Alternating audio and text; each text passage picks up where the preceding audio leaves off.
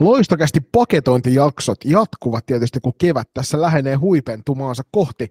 Ja T18 Divarin tällä kertaa vuorossa, ja meillä on jaksossa vieraana Tikkurilan Tiikereiden päävalmentaja Joonas Huusko. Tervetuloa Joonas, ja kiva kun pääsit LoistoCastin vieraaksi. Kiitos, kiitos. Olen vakio kuuntelija, että suuri kunnia. Joo, kiitos.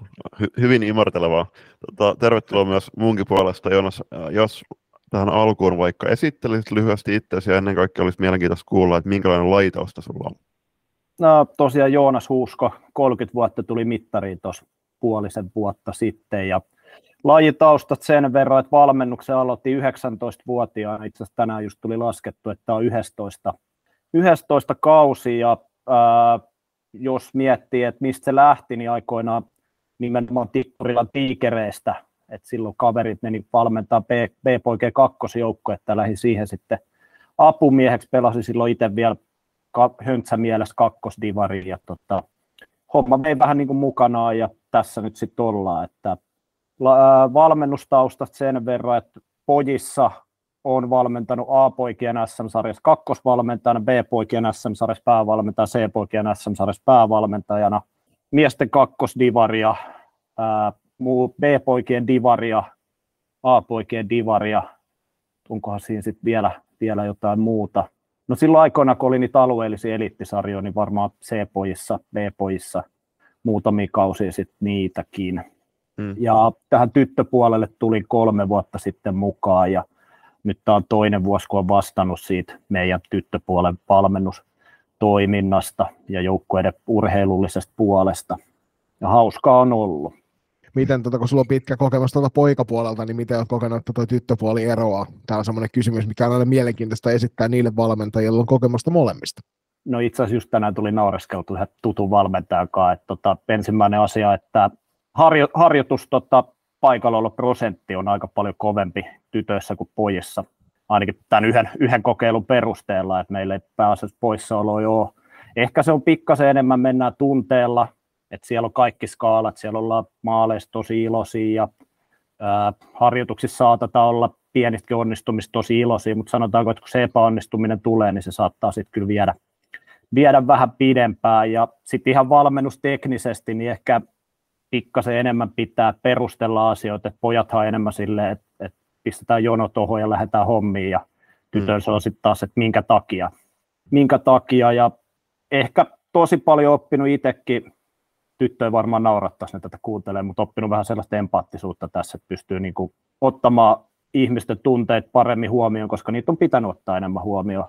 Siis tämä on niin kuin, että jos mä joskus haluaisin vaikka valmentaa taas poikia, niin, tai itse asiassa valmennankin poikia tälläkin hetkellä, mutta jos niin kuin haluaisi ottaa siitä sen niin kuin pääleipälajin, niin varmasti olisi hyödyllinen taito myös sinne. Niin no pelaajapolku, niin nuorena tuli pelattua Porvoossa aikoinaan vähän joka lajiin ja sitten oikeastaan salibändi jäi siinä 11-12-vuotiaana, niin mä aloitin taas sitten 14-vuotiaana ja taas sen ja menin tuonne. Keravalla oli sellainen kuin SC Kanetti, niin pelasin siinä vuoden ja sitten IFK HB-poikien SM-sarjaa ja sitten ehkä niinku peliura huippu, niin ihan sen perusteella, millaisten jätkien kanssa pääsi pelaamaan taidoltaan, niin oli sitten West End Indiansissa siinä B- ja A-vaiheessa ja sanotaanko, että jos silloin olisin itse ymmärtänyt sen, mitä ymmärrän nyt valmentajana, niin voisi olla, että pelaisin edelleenkin, että teille sanotaanko ollut valmentajalle mikään kaikista helpoin tapaus, ja sitten ehkä siihen se pelaaminenkin vähän loppuu. Mm. Ja sen jälkeen sitten kakkosdivari kaveriporukoissa, ja nyt oikeastaan maila heiluttelu meikäläisen, niin jos se nyt satuu joskus treeneissä ole mukana, niin tuohon vanhemmat vastaa tytöt peleihin rajoittuu hyvin pitkälti. Eli sulla oli semmoiset villit raikulivuodet siinä 13 ikävuoden tietämillä, kun salibändi oli poissa kuvioista. No ei, enemmän fudista ja lätkää ja golfia ja mitä kaikkea siinä sitten keksikään. Niin Et se oli vaan sitten, luokkakaverit pelas sählyyn, me muutettiin silloin Fajan kanssa Keravalle, niin päätin sitten mennä niiden kanssa messiin ja sitten taas uusi into siihen touhuun. Niin.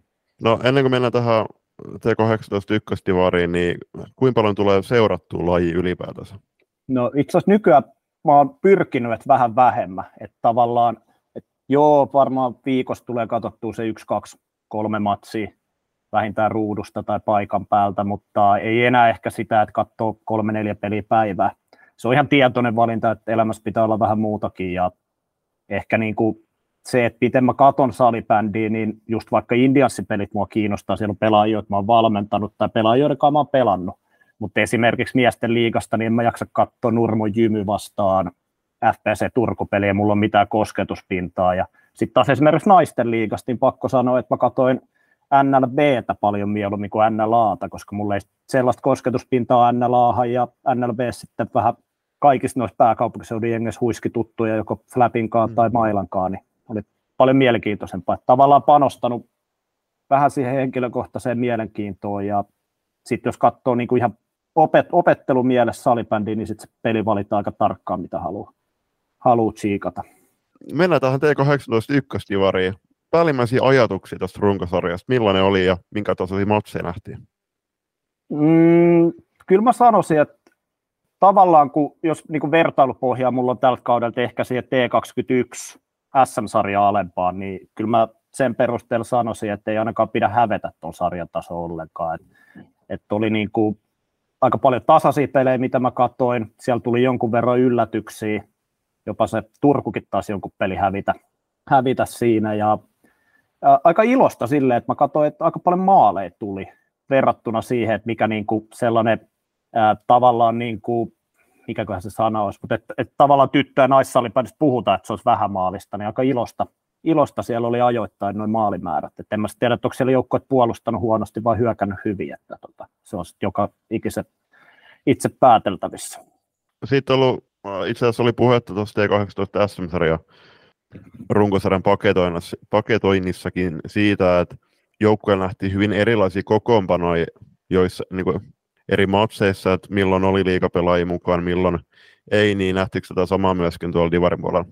Niin, no siis periaatteessa ainut joukkue, johon se vaikutti, oli tuo FBC Turku, niin me pelattiin niitä vastaan 3 kertaa, niin no okei tuo viimeinen merkityksetön peli, niin siinä heillä oli kaikki, mutta käsittääkseni niissä muiskaan peleissä, niin ei ainakaan, olisiko sieltä 2-3 pelaajaa ollut ns. Parhaasta ryhmästä pois, että en usko, että se niin kuin heidän pelaamiseen vaikutti. Sitten taas Steelers, niin käsittääkseni pelasi naisten divaria samalla, mutta en ainakaan huomannut, että olisi yhtään peliä mennyt päällekkäin, jota siellä ei ehkä sellaista niin isoa heittelyä tullut mun mielestä. Ja mielenkiintoinen, tuosta piti ihan käydä katsomassa, kun sanoit, että olisiko mahdollisesti sellainen sarja, missä on paljon tehty maaleja, niin jos Los SP Pro yhteisjoukkue on tehnyt 18 peliä 78 maalia, niin siinä pyöritään kuitenkin semmoisessa 4 tehdyssä maalissa per ottelu, niin kyllähän se kieltämättä pitää aika hyvin paikkansa, että he oli kuitenkin sarjan toiseksi viimeinen joukkue, ja silti tekivät noin paljon maaleja per ottelu, niin kertoo paljon siitä, että maalin teko ainakin tuossa sarjassa monelta onnistunut. On se joo, ja siellä tietysti nyt loppukauteen heilläkin tuli sitten pelejä, missä ei ollut niin paljon panosta, että se taisi olla jossain joulukuussa, ehkä tammikuun lopussa ainakin selvillä, että ei tule jatkuu keväälle, niin varmaan ehkä vähän rentouttanut sitä tekemistä. Varmasti. Kiitokset tässä vaiheessa muuten Tyttösapa on parasta Instagram-tilille. Tullaan jonkin verran käyttämään myöskin tässä jaksossa teidän tarjoamia tilastopläjäyksiä T18.1 divarista. Heti alkuun fakta, että tässä sarjassa pelaajia nähtiin yhteensä 158 kappaletta, keski-ikä oli 15,68 vuotta. Vanhin syntynyt puolestaan on syntynyt luonnollisesti vuonna 2005 ja nuorin 2011. Ja itse asiassa ainakin yksi 2011 syntynyt veskari tuli vastaan, kun olen katsoa BC vastaan SPV-peliä. Oli oikein hyvä veskari. Okei. Se on jo sitten aika nuori, mutta tosiaan veskari on sitten varmaan vähän eri, mutta kyllähän toi tietysti, että jos puhutaan, että tuo T18-sarja ja keski-ikä on 15,8, niin aika nuorilla pelaajilla tätä kumminkin mennään. Että. Joo, kyllä aika monessakin sarjassa, jos tässä vanhemmissa ikäluokissa, niin monesti käy, niin kuin F-liigan kohdalla on puhuttu. Mutta tosiaan tähän jaksoon niin saatiin jälleen kerran, läheteltiin kyselyitä tuonne joka suuntaan, paitsi tietysti Joonaksen edustamalle joukkueelle. ja sieltä saatiin jokaiselta joukkueelta vastaukset, eli näin ollen tuossa kun käydään kohta näiden joukkueiden meininkejä läpi, niin jokaiselta joukkueelta pieniä kuulumisia ainakin runkosarjan mittaan, mutta sitä ennen, niin eiköhän me Julius suunnisteta tuonne runkosarjataulukon puolelle ja katsotaan, miten siellä oikein kävi. Ehdottomasti, eli tässä Divarissa oli 7 kivenkuvaa joukkuetta jo, ja kun sarja oli 3-kertainen, niin jokainen joukkue sai vyölleen 18 matsia. Runkosarjan voitti FBC Turku 18 matsia, 45 pistettä, ja tämmöisen plot twistinä ehkä, että BC tulee pelaamaan tuolla T18 S:n puolivälierässä myöskin voitettuaan FP Factorin. Toisena oli Steelers 34 pisteellä. Steelers siis hävisi Saipalle, ja täten Steelersin kausi päättyisi. Kolmantena Nipakos 34 pisteessä, eli maalieron turpi, vai oli, eikö itse asiassa 3 pisteen voittojen myötä niin hävisi sitten niillä Steelersille. Neljäntenä Joonaksen edustama Tiikerit 30 pisteessä, viidentenä Rauman Salpa 20 pisteessä, kuudentena Lohjan Salibändi ja SP Pro on yhteisjoukkue 17 pisteessä ja viimeisenä Seinäjoen Peliveljet 9 pisteessä. Ja tuttuun tapaan niin myös kurkistetaan tuonne Divarin pistepörssin puolelle, käydään top 10 läpi sekä pisteritekijöistä että maalivahdeista, ja aloitetaan tuolta pistepörssin puolelta, jossa Nipakoksen Vilja Kuutniemi, joka myöskin T16 SM-sarjan runkosarjan tuon pistepörssin voitti, niin vei tämän T18 Divarin pistepörssin 17 peliin 28+12, eli tasan 40 pistettä. Toisena Lospi SP Pro yhteisjoukkueen Ilona Mäkelä, joka teki 18 peliin 23+9. Kolmantena Salpan Peppi Laaksonen 18 peliin 21+11. Neljäntenä FPC Turun Viola Vainio 15 peliin 22+7 pisteet. Steelersin Emmi Nokkonen viidentenä 18 peliin 10+17. Kuudentena FPC Turun Kiira Karhila-Vaalman 15 peliin 19+7. Sitten tulee Steelersin tiukka kolmikko tuossa seuraavana. Iida Eloranta ensimmäisenä 17 peliä 19+6, sen jälkeen Pirkko Laine 18 peliä 16+9 ja sitten 9. vielä Pihla Koskinen 18 otteluun 12+13 ja top 10 täydentää Nipakoksen Miisa Tuikka, joka 15 peliin teki 14+10 tehopisteet. Mainitsemme se arvossa toki, että tämä SPV Aliisa Hakkarainen oli 16 pelattua matsia, tehnyt saman määrän pisteitä, mutta kun oli pelannut yhden matsin enemmän, niin oli tippunut kärkikymmenikön ulkopuolelle. Tuosta Steelersista sen verran, että hehän ei nyt valitettavasti päässyt joukkueen kannaksi valitettavasti tuonne naisten divariin tulevaksi kaudeksi, niin jännittävää nähdä, että mitä muun muassa Iida Eloranta 06 syntyneenä pelaajana ensi kaudella tekee, että oletettavasti kuitenkin olisi hieman kovatasoisemmat pelit kuin Suomi-sarja ensi kauden tavoitteena. Sitten mennään tuonne maalivahtipörssin puolelle, joka tietysti meitä aina kiinnostelee paljon, ja muistutettakaa nyt jokaiselle, että vähintään 1/3 otteluista pelanneet maalivahdit tähän nyt lasketaan. Siellä ykkösenä Nipakoksen Neija Hietanen, joka 13 pelattuun otteluun niin torjui palloja 83.63% tarkkuudella, ja samaan pääsi Rauman Salpan Vilma Holmi tosin 10 pelatun ottelun jälkeen. Kolmantena Joonaksen joukkueen Iiris Muhonen 9 otteluun 23.26. Neljäntenä FPC Turun Melina Survo 11 pelattuun otteluun 21.44. Steelersin Sanna Vaari viidentenä 6 pelattuun otteluun 80.33. Ja viimeinen maalivahti tässä sarjassa, joka ylsi tuohon maagiseen 80% tulosrajaan, oli Mella Rutanen Nipakoksesta 7 pelatun ottelun jälkeen tasan 80. Tiikereiden Erika Kuisma 7. sijalla 9 pelatun ottelun jälkeen 79.31.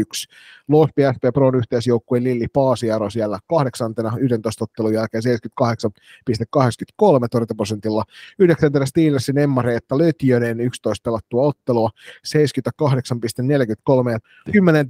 SPV Noora Toivonen 8 pelatun ottelun jälkeen 78.40. Ja tässä kun nopeasti katsoo 14 maalivahtia, kun täyttää nämä meidän kriteerit, niin huono. Noin torjuntaprosentti täällä on 73.71, joka kertoo siitä, että maalivahtipeli on Joonas teidän sarjassa ollut ainakin todella hyvällä tasolla. No en mä ainakaan muista yhtään peliä, että siellä joku joukko olisi hävinnyt maalivahteihin. Että toisaalta itse nyt ei yleensä aina, tai sanotaanko, että jos ei se nyt ihan hirveästi niin kuin imuroida, niin olen ikinä nähnyt, että se on veskan syy, että kyllä ne syyt löytyy aina jostain muualta. Mutta ilmeisen kova taso on ollut, että jos katsoo prosentteja. Kyllä, yleensä penkin takaa löytyy ne syyt. penkin takaa tai vastustajasta tai tuomareista pelaajan. Tuomarit tuntuu olevan nykypäivänä kovassa huodossa just nimenomaan näissä asioissa. Just näin. Hei, nostetteko esiin, että kovin torjuntamäärä oli Vilma Holmilla Salpasta, niin 286 torjuntaa. Se on oikein hieno määrä. Joo. Kyllä 10 pelattuun otteluun tarkoittaa 20, melkein 29 torjuntaa ottelussa, niin se on aika kova luokka keskiarvo. Musta tuntuu, että Salpa kyllä vähän käytti sitä hyödyksi, että se oli hyvä kassari se Vilma Holmi. Ja ehkä vähän rajasivat siellä omassa päässä tilaa, että kaverit joutuivat ampumaan aika kaukaa, niin kyllä se niitä napsi sitten aika hyvin, että tavallaan sille jäi se suora laukaus ja loput otti sitten niitä poikkareita ja muita levityksiä pois siinä. Kyllä. Tietysti noin niin kuin F-liiga maalivahtina, niin pitää jotain pystyä torjumaankin. Se olisi suotava. Just näin. Hei, mennään joukkueiden kuulumisten pariin ja sieltä ekana Seinäjoen Peliveljet laitteli, että no millainen lohko oli sopivan tasana, joka tarvitsi kehittäviä kovia pelejä koko kauden. Kaudella asetetut tavoitteet myöskin saavutettiin ja no, ei ollut tuloksellisia tavoitteita. Etusijalla ehjä kausi siten, että opitaan pelaamaan täysmittaisia pelitapahtumia tasalaatuisesti sarjan vaatimalla tasolla ja oman tason nostaminen kauden edetessä. Mitkäs oli Joni joukkueen isoimmat haasteet ja positit? No, haasteet menee ettei kovinkaan yllättävää, mutta joukkueen suurin haaste oli kapea pelaajamateriaali, ennen kaikkea se pelaajan määrä.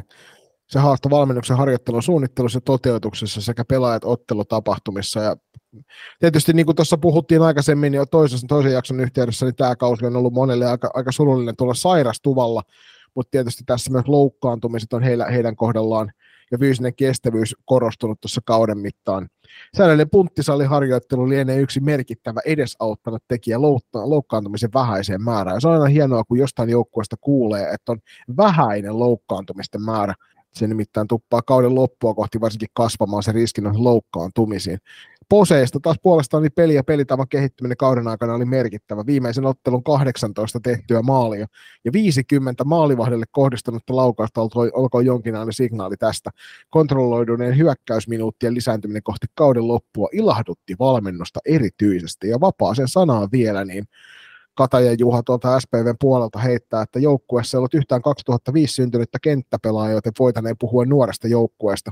Kokemukset täysimittaisista peleistä eli katsoman puolelta ja uusien asioiden määrä kauteen lähdettäessä oli suurempi kuin koskaan aikaisemmin. Ja nyt voidaan sanoa, että ollaan vuoden viisaampia. Kiitoksia vaan sinne Juhan suuntaan. Mitenkäs sä, Joonas, näitä SPVn otteet tässä Divari-aikana?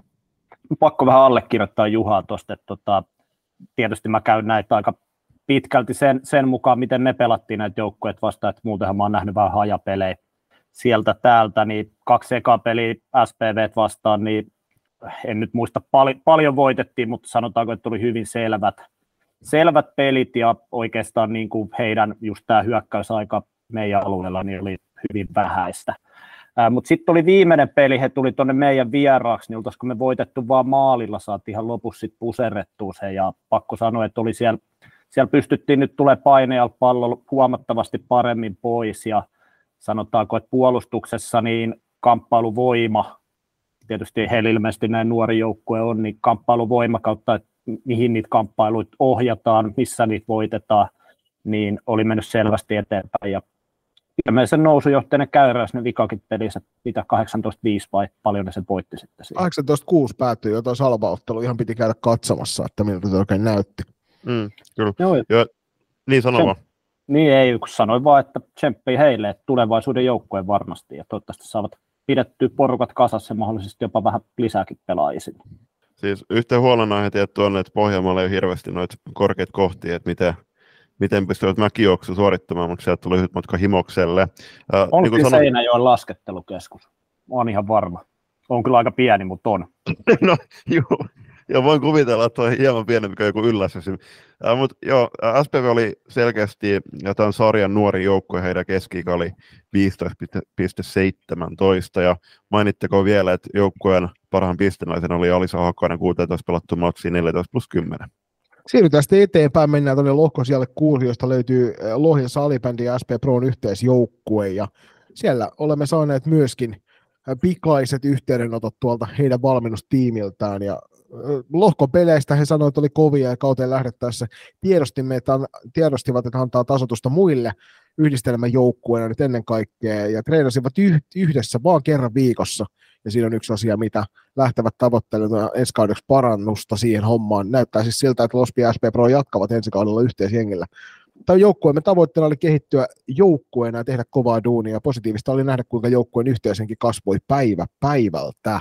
Paras pistenäinen oli Ilona Mäkelä, joka teki 18 pelin 23+9. Mitenkäs Joonas näki tämän yhteisyhdistelmäjoukkueen tekemiset tällä kaudella?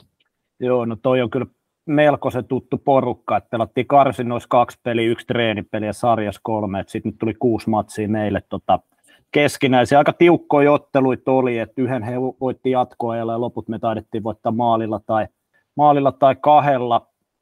Sanotaanko, että mua vähän yllätti toi pistesaldo nyt, kun avasi ton netin, mutta ilmeisesti siellä on ollut paljon tiukkoja otteluita, jotka sitten on kääntynyt kaverille ja se sitten varmaan vähän lähtenyt kiertää se kehä sitten siinä.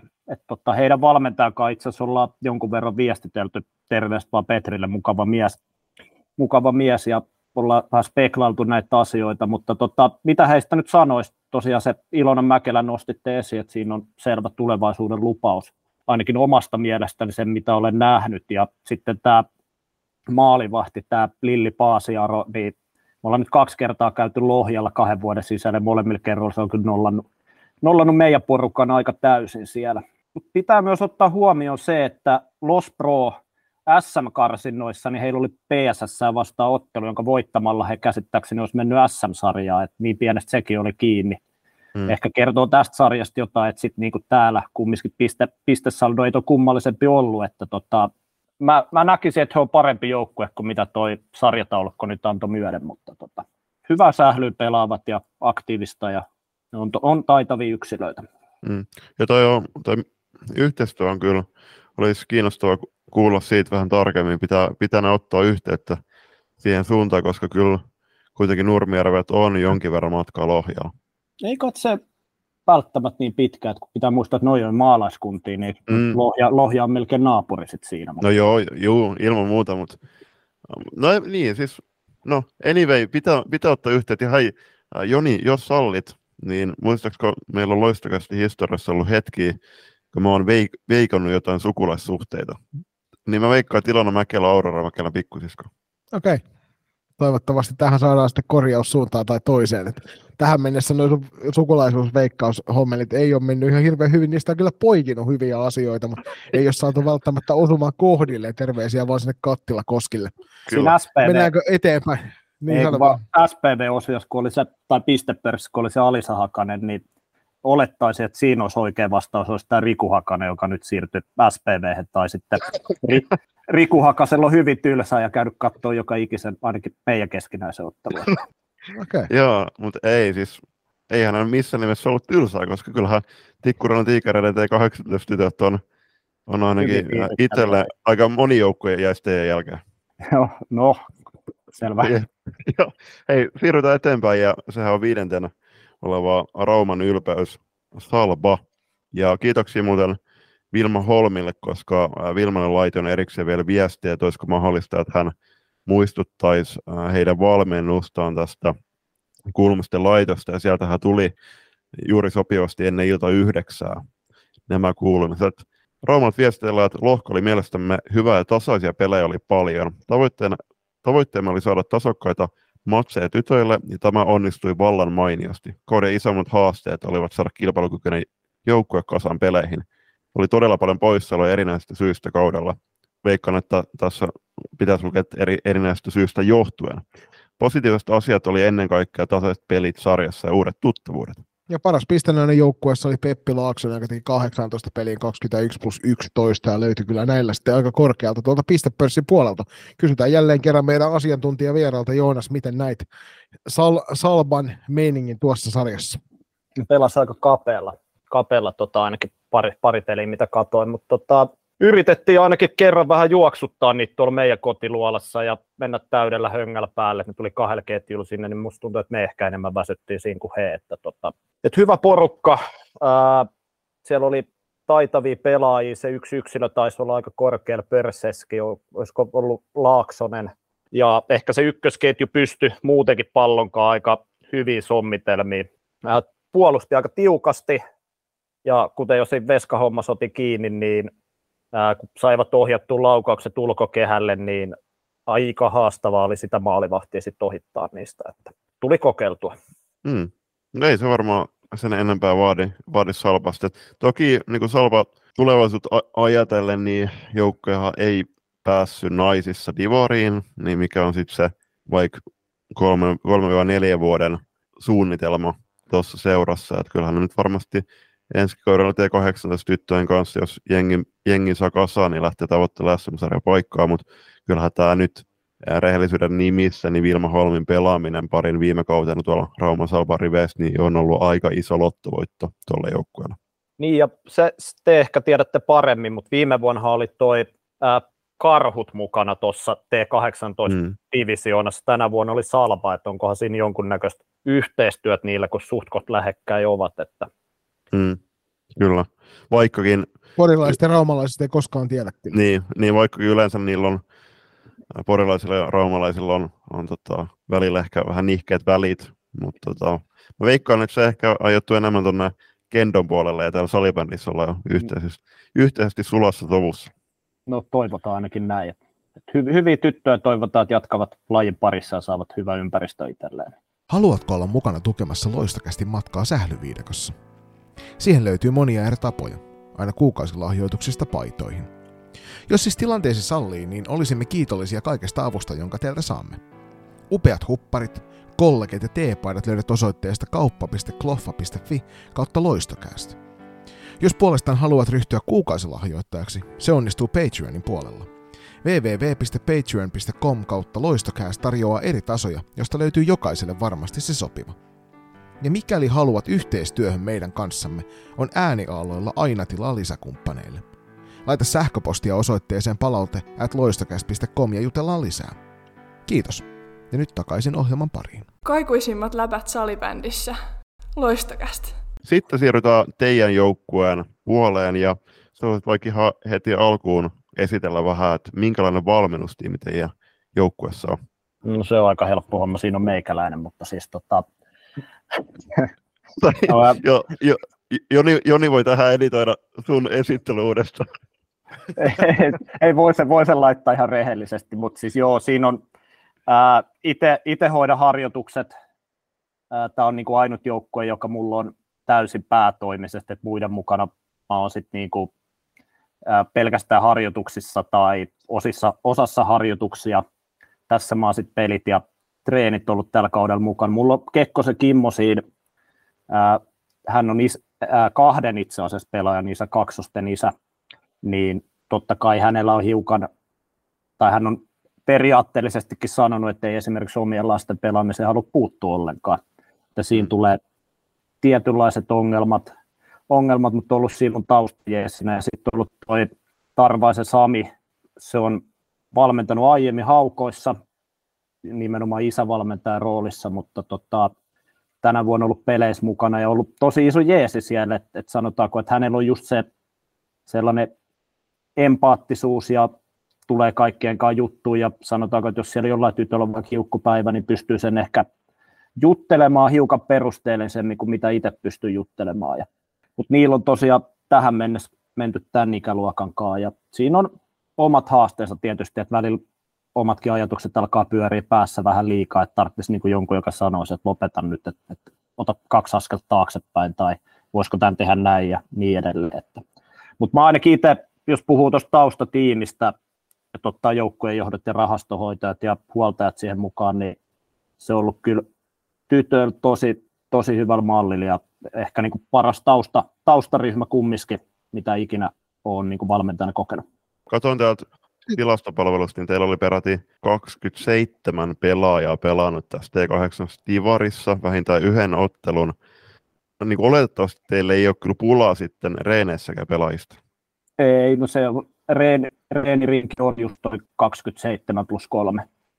Sitten on joku, joka ei ole 18 pelannut. Siinä on 2 rinnakkaisedustuspelaajaa, eli Iida Sinkko, joka täksi kaudeksi siirtyi meiltä OIFiin, kävi pelaan karsinnoissa 4 peliä, olisiko sarjassa sitten 2-3. Ja sitten Lehikoiset Taija tuolta Blackbirdsistä kävi yhden kerran paikkaamassa flunssaa ja toisen kerran mä nyt ihan rehellisesti otin, kun halusin tulosta ja on niin hyvä pelaaja mukaan. Että siinä on varmaan kaksi pelaajaa, jotka sitten ei ole 18 käynyt ollenkaan mukana. En osaa sanoa ketkä. Mitäs noin niin kokonaisuutena näet, että miten teidän kausi sujuu tuossa sarjassa? Et lohkosta nyt on tässä hetki jo puhuttukin, mutta voi tietysti heittää sellaista kokonaisanalyysiä ja sitten niitä posia ja nekoja, jos sellaisia kauden mittaan on sattunut. Joo, siinä oli SM-karsinnossa oli sama homma ja tässä sarjassa oli sama homma. Toka vika peli piti voittaa ja no eipä voitettu. 3-3 erätauo oli, oliko siinä 44,5 minuuttia, niin kaveri johti 8-3 ja se oli hyvää yötä. Et sitä luisua ei saatu korjattua. Se ehkä niin kuin tietyllä tapaa on tämän kauden kuva. Okei, ei meillä yhtään noin raju juttu on tapahtunut, mutta et se niin kuin pelin taso heittelee sen pelin sisälläkin aika paljon sitten, että totta kai toi pelitapakin vaatii vähän huolellisuutta, koska se on kylmä fakta, että me haluttiin tällä kaudella, ensi kaudessa on sitten oma juttu, pyritään vähän aktivoittamaan, mutta haluttiin vähän jäädyttää sitä peliä silloin, kun meillä oli pallo, pakottaa kaveri avaamaan niitä tiloja ja niin edelleen, nostaa monta pelaajaa ylös, ottaa vastaan.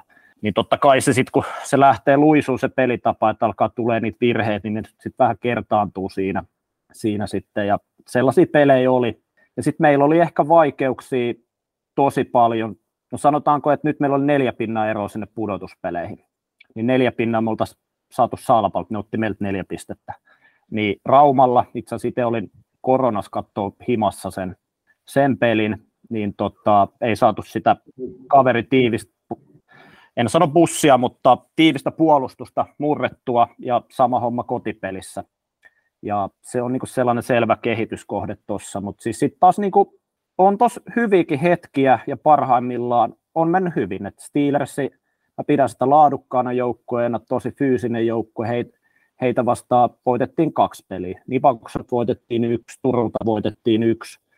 Että noita kärkijoukkueet vastaan, jos ei nyt oteta tätä viimeistä Turku-peliä, joka oli merkityksetön, niin oli aika tasaisia pelejä ja mä en koe, että meidän pitää niinku yhtään hävetä sitä esitystä. Että tavallaan niin kuin siellä sit pystyttiin nostamaan sitä omaa pelitasoa. Ja sitten kuten mä sanoin sit Los Prosta, kun aiemmin käytiin läpi, että se on hyvä joukkue ja tietyllä tapaa asettanut meille niin kuin vähän rimaa siinä, että millä tasolla meidän pitää olla.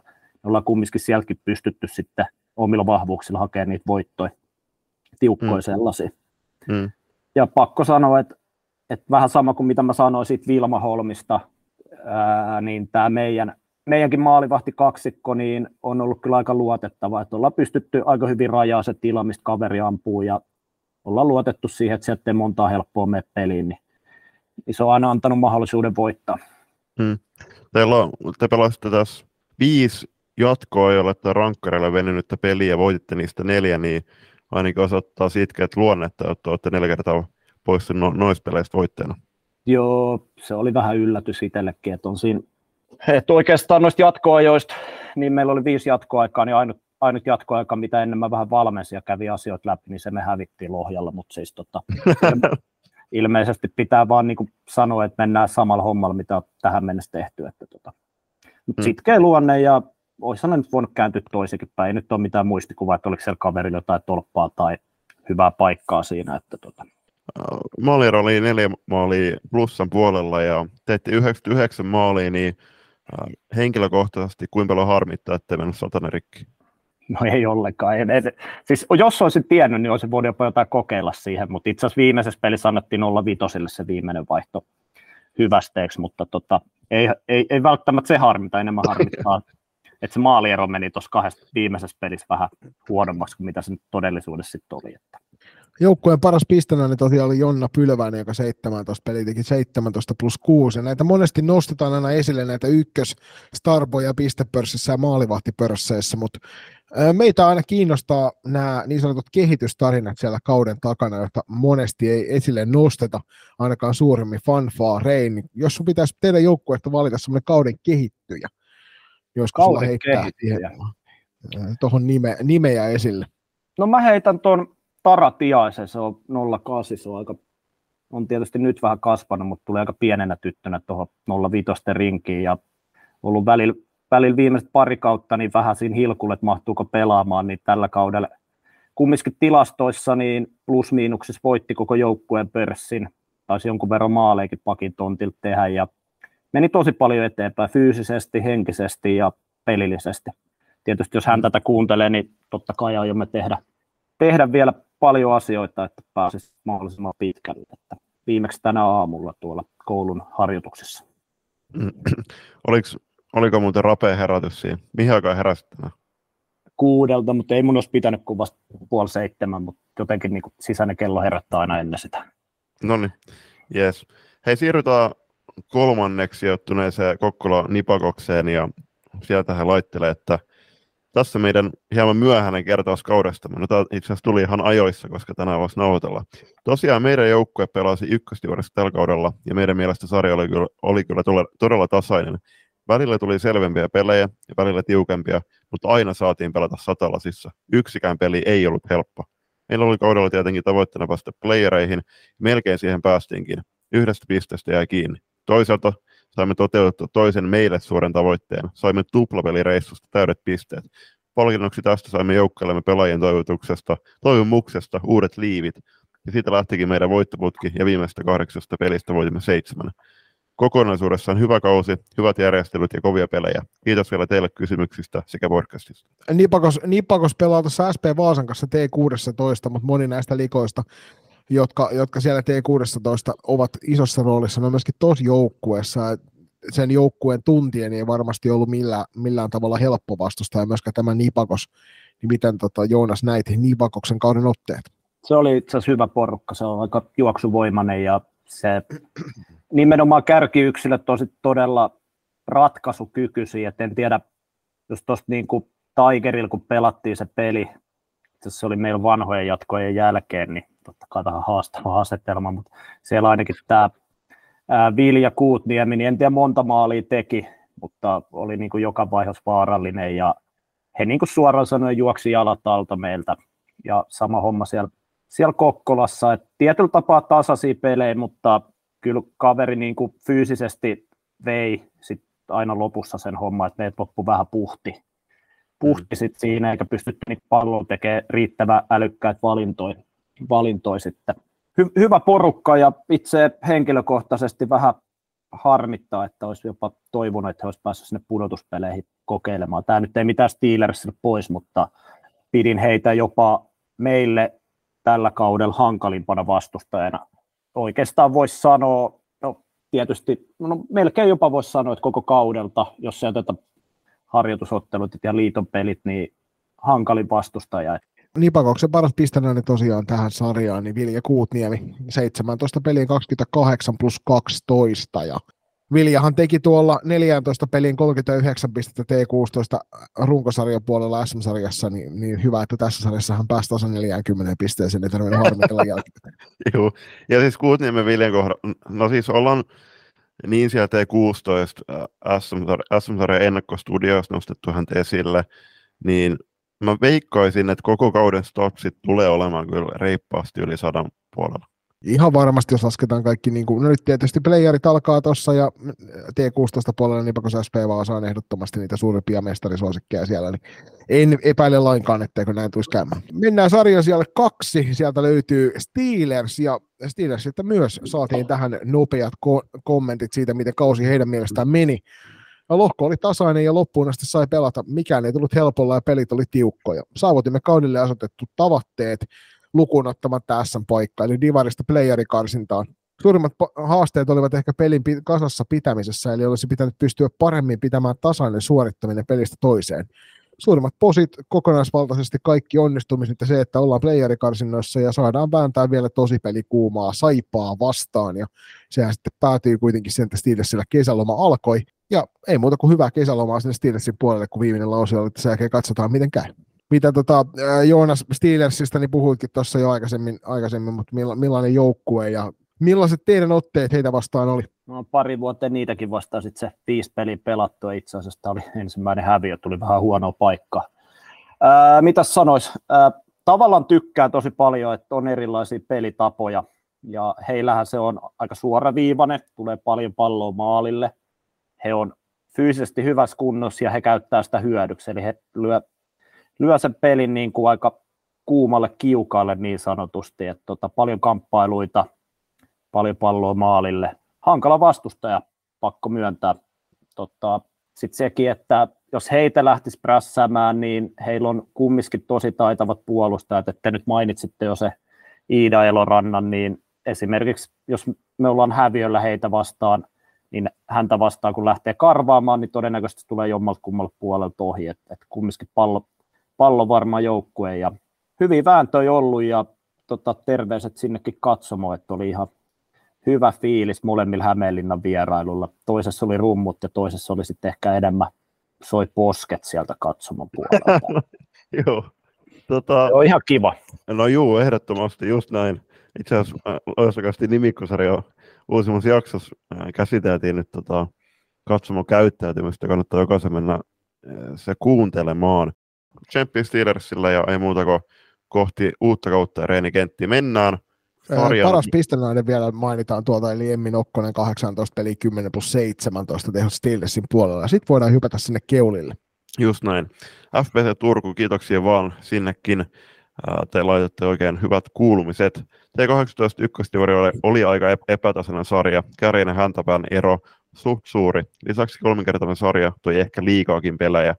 Jääminen divariin ei ollut tavoite, mutta rikkonaisella kaudella ehkä oikea polku edetä, kun pelit meni päällekkäin. Divarin voitto oli tavoite.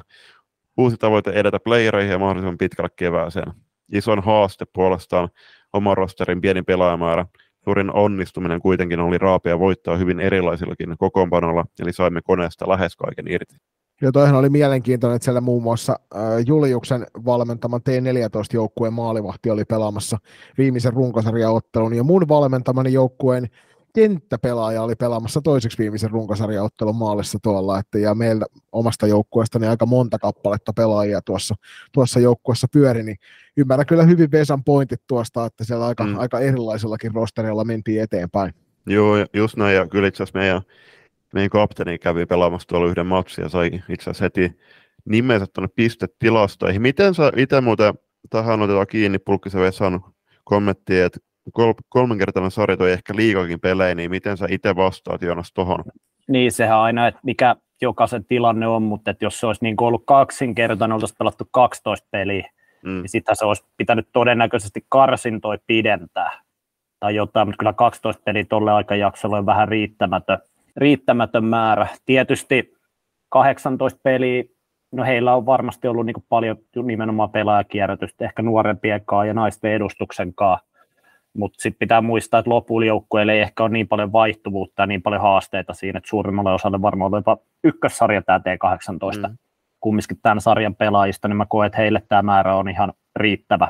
Mutta tietysti, no jos miettii meidänkin tilannetta, mistä mä nyt niinku pystyn heti sanomaan, niin onhan tämä nyt ollut haastava, koska osa käynyt pelaa T21 ja meillä on T16 tässä vielä sivussa ja sitten on ollut naisten edustuksen pelejä ja mitä kaikkea, niin ehkä se siinä vaiheessa menee pelaajille pikkasen liialliseksi, mutta itse niin kun tässä T18 miettii ja pelaaja, joka pelkästään tähän sarjaan panostaa, niin en mä ainakaan väitä, että tuossa liikaa pelejä voi olla liian vähän mun mielestä. No mikä sun näkemys tuosta FBC Turun joukkueesta oli? No aika hyvä porukkahan se oli, että kyllä mä koen, että silloin kun oli maajoukkuetauko, käytiin Turussa vierailulla, niin pelattiin ehkä kauden paras peli. Ja oli ehkä niin kuin itsellekin ihan kiva valmentaa, kun se oli sellaista ehkä vähän enemmän taktista, että siinä kaveri piti välillä 2 minuuttia kuulaa ja me pidettiin välillä 2 minuuttia kuulaa. Ja että siinä niin kuin suoraan sanoen virheistä rankasti aika kovasti, niin oli kiva pelaa sellainen peli. Ja näkemys, niin 45 pistettä, olisikohan ne nyt hävisikö nyt yhden jatkoajalla, Nipakokselle se hävisi yhden. Ja en tiedä, mikä niiden kolmas hävi oli, kenelle ne sen hävisi, mutta aika takuu varmaa työtä. Ja ehkä he pelasivat mun mielestä vähän väärässä sarjassa, varsinkin silloin, jos heillä on parhaat mukana. Niin väitän, ettei välttämättä ole mikään ihan helppo pureskeltava tuolla pudotuspeleissäkään.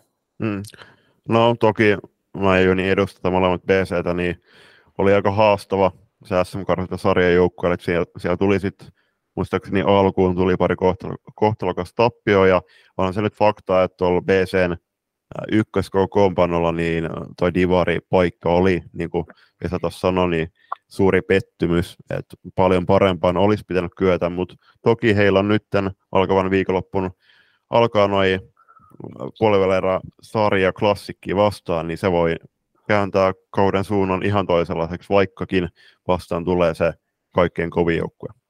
Niin ja eikö tämä nyt ole ihan kiva tässä tyttöpuolelle tavallaan, kun miettii tuota divaria ja muutenkin tätä, että niin kuin T18-sarjaa, niin kumminkin, että noinkin kova porukka ei sitten sinne SM:ään mahtunut, ja että niin kuin divaris, kyllä mä sanoin, että no totta kai se on heikompi sarja, onhan siinä nyt karsittu, ja sinne on 9 joukkueet mennyt SM:ään, mutta kyllä mä väitän, että ei ne divarienkin niin paljon heikompi ole, että ilmeisesti kova taso tuossa kumminkin on ollut.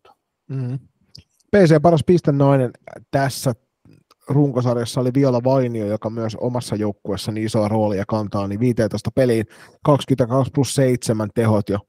Joo, hyvin violamaiset tehot, että maaleja tulee se 3 kertaa enemmän kuin syöttöpisteitä. Just näin, terveisiä Viola. Hei, se oli tällä kertaa T18 Divarin runkosarjan paketointi. Kiitos paljon Joonas sulle vierailusta. Toivottavasti kuullaan sinua myöskin jatkossa LoistoCastin linjoilla. Siihen alkuun, kun sä sanoit, että olet meidän vakiokuuntelija, niin nyt on, siis tämä oli ensimmäinen kerta, kun saatiin ihan virallinen kummikuuntelija linjoille. No joo, en mä nyt joka jaksoa, mutta se... No miettikää nyt itse, että tykitätte näitä joku 3 kertaa viikossa, niin ihan oikeasti menisi kaikki aika tähän hommaan. Kirjaimellisesti tästä päästä voi sanoa, että kirjaimellisesti menee kaikki aika tähän hommaan.